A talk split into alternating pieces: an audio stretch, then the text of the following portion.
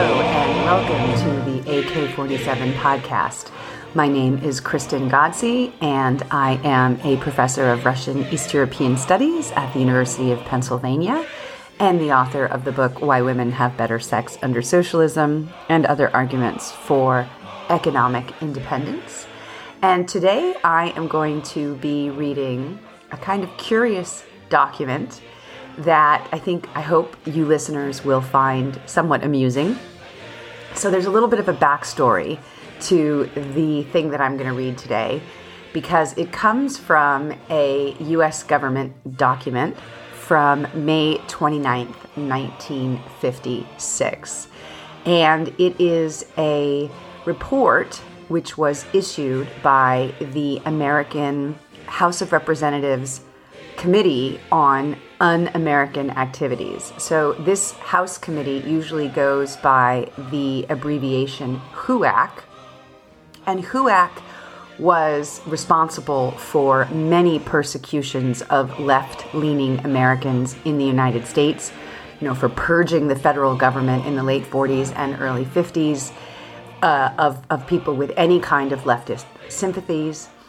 In fact, HUAC, they were much worse in some ways than Joseph McCarthy. We remember McCarthyism, but in fact, the HUAC committee was far more perilous and really ruined a lot of lives. So this report that I found, it is called The Communist Conspiracy: Strategy and Tactics of World Communism, Part 1, Communism in the United States, Section B, the USSR. So this is a official report. You can find it online. It is, you know, it is an official government document. It is freely available. And what I think is so interesting about this document is that it collects together various exhibits to help Americans understand the communist conspiracy, the ideas of communism and and it does so by reprinting in english various articles and essays and speeches of people you know like stalin and other communist leaders but also very interestingly of alexandra kollontai which is how i stumbled upon this reflection on an essay that she wrote called letter to a young comrade. Now this essay had been published in spanish Eh, in Madrid. And when Isabel de Palencia, who I've mentioned on this podcast before, wrote her biography of Alexandra Kollontai in 1947, she included an English translation of the full text of this essay in her biography. And it turns out that the House Un American Activities Committee also republishes this essay in its 1956 report with a brief introduction to the American reader about who Alexandra Kollontai is. And then following that, there is an excerpt uh, from the foreword to her book, Red Love. And then they reproduce this essay, Letter to a Young Comrade, in its entirety. And they cite the Isabel de Palencia book as the source of the English uh, translation. But what is really wonderful is the description of Kollontai that the House Un American Activities Committee provides as a kind of preface or introduction to the American reader of who Alexandra Kollontai was. So, over the next couple of episodes, I'm actually going to read Letter to a Young Comrade because I think it really wonderfully captures a lot of Kollontai's thinking about love and marriage and her sort of Marxist Hegelian dialectical view of romance uh, and how our love and our relationships would be different under communism. But also, this description is just really, really kind of fascinating because it allows you uh, to see how the Americans, obviously, after this total anti communist hysteria that swept the country in the late 40s and 50s, how the Americans viewed Alexandra Kollontai, particularly because, of course, in the 1950s, we have very conservative gender relations here in the United States. Most, you know, middle and upper class women are housewives stuck in the kitchen with their appliances. It's a really fascinating moment to read the ways in which men in the American government viewed Alexandra Kollontai's writings about free love or comradely love, or the ways in which traditional bourgeois monogamous heterosexual marriage would be challenged by the coming communist revolution. So, this is the introduction, as I said, provided to Alexandra Kollontai as a way of, of giving the reader a sense of who she was before reprinting two examples of her work as part of this US government report on the communist conspiracy. So here goes. Alexandra Kollontai was one of the best known women Bolsheviks. Despite her infantile left wing deviations of the 20s, and despite the ideological incorrectness of some of her writings, she was adroit enough to survive the purges. Kollontai's reputation in the non communist world stems principally from her novels and shorter writings on the proletarian attitude towards love and sex. In 1927, while she was Soviet ambassador to Mexico, one of her novels was published in English under the title Red Love.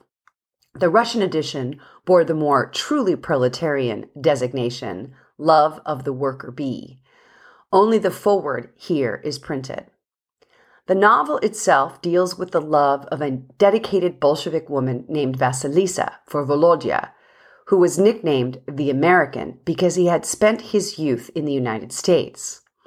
In time, Volodya becomes converted to Bolshevism. Later still, Vasilisa and he establish a household.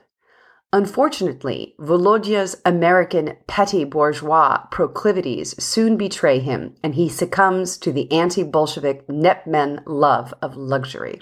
True worker bee that she is, Vasilisa abandons him to his frivolous anti Bolshevik mistress. Vasilisa then returns to the more worthy cause of organizing workers in a textile factory.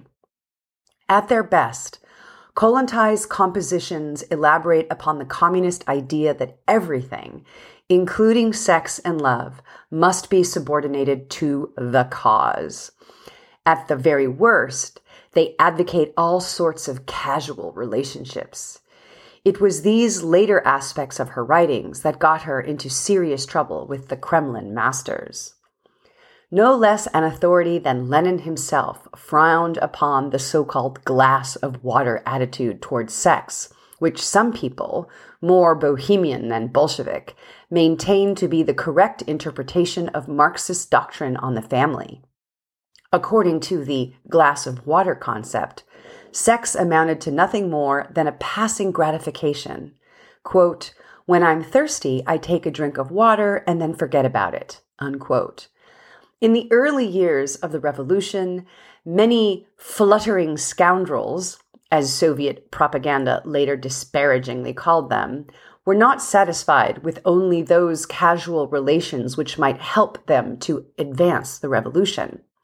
Instead, they abandoned themselves in the most alarming manner to reckless promiscuity, and by the year 1934, abortions in the city of Moscow outnumbered births three to one. And to the west, Hitler was relentlessly building his Nazi military power. Kollontai's letter to a young comrade, exhibit number 24, represents one of her efforts to modify her views of love and sex so as to bring them into line with changing communist requirements. In the letter, she concedes that there is a place for lasting true love in communist society. The ever paramount rule, however, remains unchanged. All sexual union or expression of romantic desire must be directed toward the superior good of the world revolution. Because Kollontai's ideas on love and sex are no longer acceptable in the USSR, the great Soviet encyclopedia gives them the silent treatment in its sketch of her life. It concentrates instead upon the accomplishments of her career as a Soviet ambassador. So that's the introduction that the House Un American Activities gives to the reader about Alexandra Kollontai. And I think there's a couple of really interesting things to think about in, in, in reading this introduction, particularly before we go ahead and jump in and read the actual essay itself. So, in the first place, I think that the American government is attributing to her this glass of water theory which is in fact incorrect.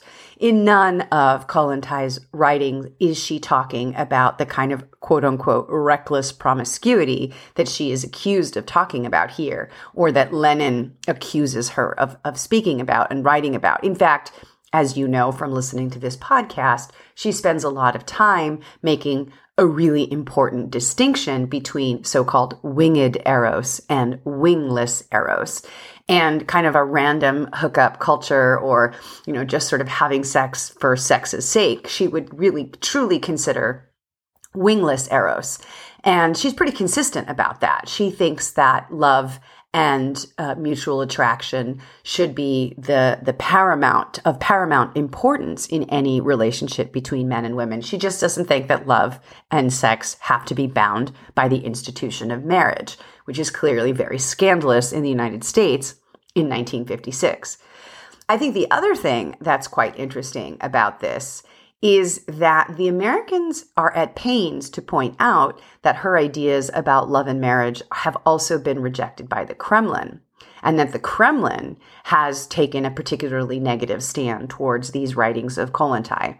So this is the American government, at least, you know, on its surface, acknowledging that somebody like Alexandra Kollontai, who they call one of the best known women Bolsheviks, uh, and who was adroit enough in their in their language to survive the purges that she was also in her own way pushed out of the central kind of party power because of her somewhat unorthodox views on love and marriage. They also talk interestingly about the fact that Soviet citizens as far as Americans are concerned, are much more promiscuous, which they find a problem. And obviously, they have really negative views on the abortion rate, which in 1934, in fact, was quite high because, as we know from listening again, you've been listening to this podcast, you should know that between 1920 and 1936, abortion in the Soviet Union was essentially legal and on demand for any woman who wanted one. It's only Stalin, with his 1936 family code, that reverses that decision. So, from the American point of view, the very idea of women's emancipation, it's not even mentioned at all in this introduction to Kollontai. They don't talk about any of her work as Commissar of Social Welfare. They don't talk about her creation of kindergartens or her creation of cafeterias and public laundries. None of the things that she was trying to do to kind of reimagine the family are even mentioned. The only thing that they care about is that she had a diplomatic career, which is important, that she had these rather unorthodox views about love and marriage, and that she was pushed out of the center of power because of these views and her quote unquote infantile left wing deviations in the 20s. That's what they're referred to in this, which is obviously her siding with the workers' opposition against Lenin and against the new economic policy. So it's kind of fun to go back and actually look at the way that the US government is representing some of these communist leaders in the 1950s when they're actually, you know, actively trying to scare Americans away from communist ideology, which they perceive as, you know, pervasive and prevalent in the United States. So I do think that it's really relevant that they are talking about communist ideas of the family, communist ideas of sex and love as a real negative outcome of communist ideology. They're trying to scare Americans away from communism by talking about the fact that women will be more sexually liberated uh, and that that somehow will undermine, you know, the American way of life. And uh, um, there's a great book called Homeward Bound by an historian named Elaine Tyler May, which precisely deals with the way that the American family and traditional gender roles were kind of produced in the context of the Cold War, particularly in the 1950s and that Soviet women's emancipation was kind of held up as something very negative compared to the nice domesticity of American women who are home baking cookies for their kids and taking care of their husbands and not having to go out and, and actually earn a living and therefore being very economically dependent on on their husbands. So over the next two episodes, I am going to read Alexander Kollontai's essay, Letter to a Young Comrade, as it was published in English from Isabel de Palencia's book, so that you get a sense of how frightening this kind of narrative about changes in the family and changes to love and changes to sexual relations, how it would sound so threatening to Americans in the 1950s. And, and I really want to talk about the sort of Cold War context in which these writings are being circulated and reproduced and circulated. I also think it's really interesting that Alexandra Kollontai also becomes very popular in the United States in translation in the 70s, right around the time, not surprisingly, of the American women's movement. Here in the 1950s, she is being held up as a negative example of the kinds of terrible things that communism will do to your society if you allow this ideology to spread. Whereas in the 70s, Kollontai's writings are circulating amongst feminists and other types of women's activists precisely as a way to link struggles against patriarchy with struggles against capitalism. So Kollontai has this really important staying power. And, you know, one of the things that I've been doing on this podcast is really trying to make Kollontai relevant to people in 2021, to our lives today. But I also think it's occasionally interesting to go back and look at the times when Kollontai's writings, uh, you know, as they were translated into English, were circulating in the United States for other reasons at other periods of time. And you know, I have a lot of articles about her from the 1920s when she was, you know, ambassador to Mexico and then later to Sweden. So the way that the American press represented her is really interesting. There are many articles about her in the 1920s. There are articles about her during the First World War when she was in the United States and she was giving this big lecture tour. But then again, she appears, you know, in the 1950s as kind of an example of all the bad things about communism. And then in the 70s as a kind of paradigmatic, you know, woman of uh, representing the sort of ideals of socialist feminism. So it's fascinating to think about all the different ways that Kollontai has been used historically in the United States. And I would be really curious to see how her work gets used, translated, and circulated in other countries outside of the United States, particularly in places like Mexico or Spain or even Germany or Sweden, where she was based for quite a long time. So, anyway, that's an introduction to a letter to a young comrade, which I will begin to read in the next episode. One last thing I want to mention I know that I have recently seen a surge in listeners uh, to the podcast. I'm not exactly sure why that's the case, but I can see that there are many more people listening to the podcast now than there were before. For those of you who are new to the podcast, I am uh, still in possession of quite a few of these stickers that my daughter designed for the podcast. And if you are interested, please send an email uh, with a screenshot of a review on whatever platform you are listening to this podcast on. And uh, I will send out, or she will send out, some stickers to you uh, if you email alexandra.kollontai.podcast at gmail.com. I'll leave link to that, information to that in the show notes. Welcome to the podcast. I'm really delighted to have some new listeners, uh, especially those of you who are tuning in from overseas, internationally. And thank you so much for everybody, uh, to everybody for listening. And as always, uh, please keep up the good fight.